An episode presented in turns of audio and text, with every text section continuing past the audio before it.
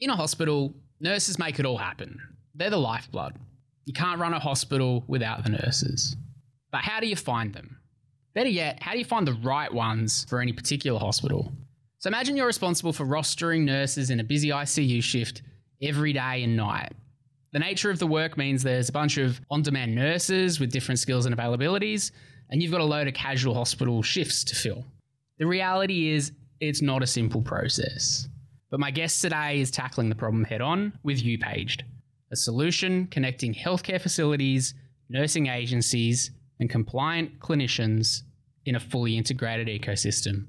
Check it out, Team Health Tech. Let's make it happen.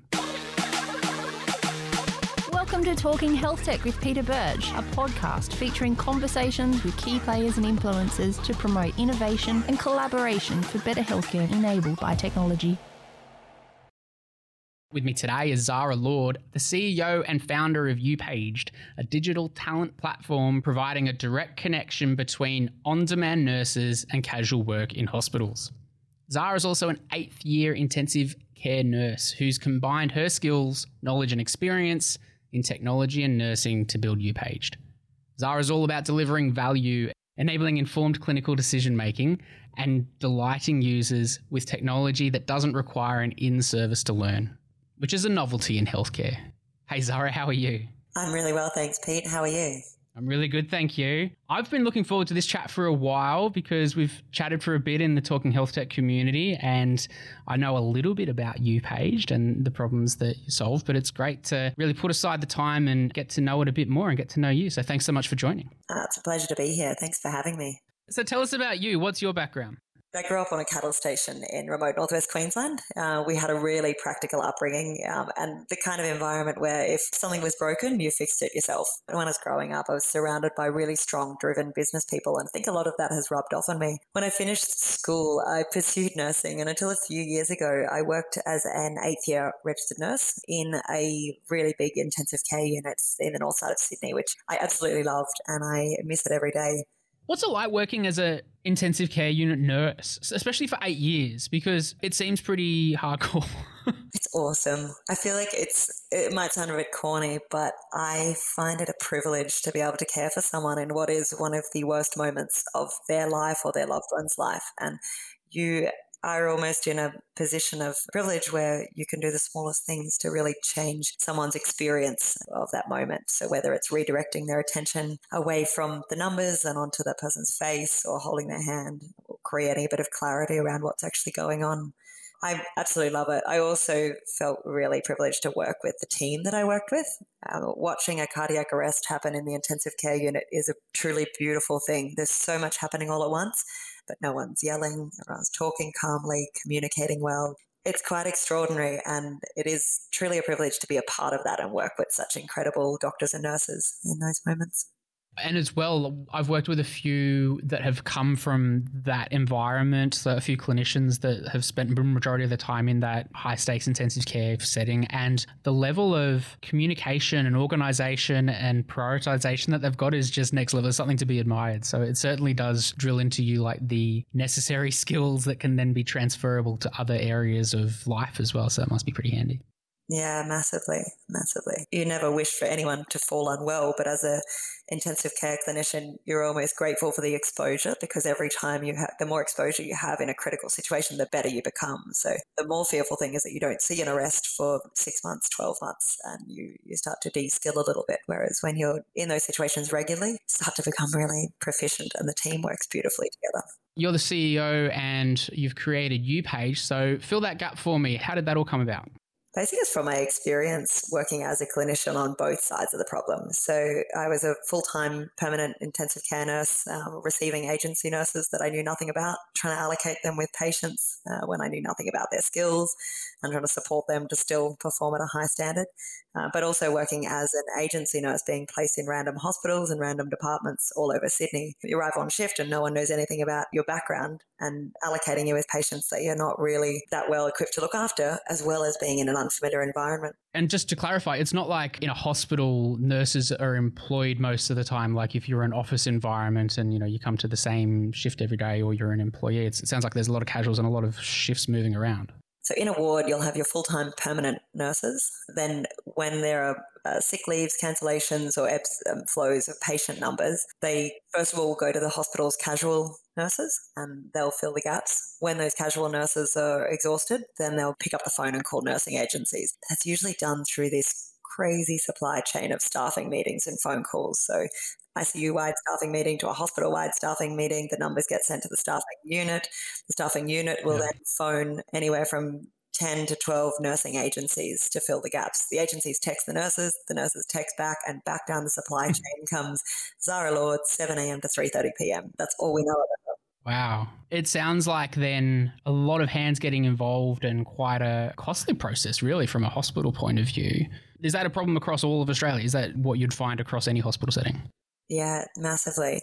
So they say about 8% of the workforce work agency, around 30% work casually in hospitals. And it's a really reactive process. So hospitals are responding last minute to their, their roster shortages which means that the fees are really high because you're having to do very quick placements. And it's not until a hospital gets 10 months into the year that they've realized that they've spent $3 million this year on agency fees. So they block mm. all use of agency staff for the last two months of the year and leave everyone to work short staffed and everyone to work overtime, which is really fatiguing. It sounds like one of those problems that you kind of needed to be in the thick of to be able to really understand it. And it's probably one that's too complex sometimes for someone to think, what's a good solution for this? So it sounds like, you know, you're definitely on that path. So what does UPage look like? It sounds like you need to be able to connect both the clinician and the hospital. So what does UPage look like? Yeah, that's right. Uh, it's all around profiling. So we have a lot of compliance that a nurse needs to do, which is one of the big problems we want to solve as well. Is that for a nurse to get a job, they've got to do all this repeated document gathering, and it can be sometimes a three months process to get placed in a permanent role. So it sounds like there's a few stakeholders involved. There's, you know, not just from the hospital side, but then the nurses, so all these other people in between. So how far do you get involved with all of them? Is it primarily just something you provide to hospitals to sort out, or are you involved with all the different stakeholders? And who are those? We see everyone as a stakeholder in UPage because uh, we want to improve patient outcomes. We want to get nurses more meaningful work and have them better valued and respected. And we want to get hospitals more specialised talent to look after their patients. But we've also added another dimension to that, which is the nursing recruitment agencies who have large pools of talent and are currently being cut out of the market by hospitals that are forced to restrict their use of agency staff to meet budgets. Um, so we want to bring them into the ecosystem as well, so that their sole job is uh, managing their pool of talent. They put them into the platform, and the talent can be selected directly from hospitals. So it gives them a lot more longevity in the industry. So hospitals know exactly that know that they're getting a compliant nurse that's well suited to the role and at the right price. Kind of sounds like you're and I've heard the term before as well, like, you know, the Uberizing of this kind of process where you've got a bit of a marketplace concept going on. One thing I always think of, though, when people are Uberizing something or a process is that it's, you know, disrupting the norm and then there's incumbents that lose out. Like, you've got the cranky taxi drivers when Uber came in. And then so taxi drivers will try and shut down Uber because it's doing something that is, you know, encroaching on their space. Does anyone lose out or get displaced with UPage and what your kind of that new process that you're trying to implement? The only ones that will lose out is if the quality of the talent doesn't match the price. Um, so that is, mm. uh, so we're, now that we're bringing nursing agencies into the mix as well, we're able to offer a lot more interoperability, a lot more innovation in that space, so that we can bring on-demand healthcare into the digital age, but in a way that provides a lot more value than has been done before. So, no is the answer to your question uh, because agencies are, are, included in this model. The only way they'll lose out is if they're too expensive because they won't be the ones that are picked unless they have the right talent. So, if you've got a pediatric anesthetic nurse, then a hospital might have to pay a bit more to get the right talent on a Friday night shift. And so then who's actually buying UPage? Since you've got so many different stakeholders involved, who's the customer from your eyes? Uh, hospitals and nursing agencies are both our customers. We've got a large number of hospitals on now and growing, um, growing every month. Uh, but we're, now that we're incorporating agencies, we've got a couple of nursing agencies that have recently joined with us to help us fill shift gaps. And then, yeah, nurses, I suppose, are not, they're not a customer, but they're they're our main user and the people that we want to please and delight. And we're building a really passionate group of nurses that care about what we're doing. I was going to say, you know, watching UPaged on socials and other platforms too, it looks like you've built a neat little community of nurses who must be coming back and using the platform a bit more to look for work or, or you know, be placed in shifts. So that sounds like a really important element to all of this as well, too, is that community of workers who are keen to come back. Yeah, massively. Nurses are really proud of their skills and experience, and it's something that hasn't been um, credited much in on-demand work, especially when you arrive and you're having to uh, at your first shift in a department and you're having to prove yourself very quickly. It doesn't matter that you've got all this wonderful experience because in this moment, this particular nurse on the ward is penalising you for not knowing how to do this one particular skill when you might have a myriad of other skills, but they don't know that. So the nurses love that because they're being selected by the hospital or by the department manager and they're being appreciated for the skills and experience they've got rather than discredited for those they don't have.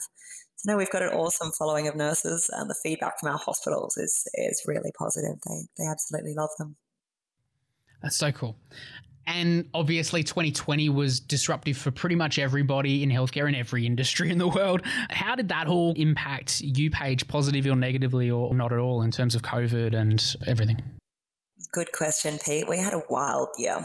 It was like nothing I've ever experienced in my life. Um, we were, by about February last year, we were making really good progress with um, onboarding new hospitals.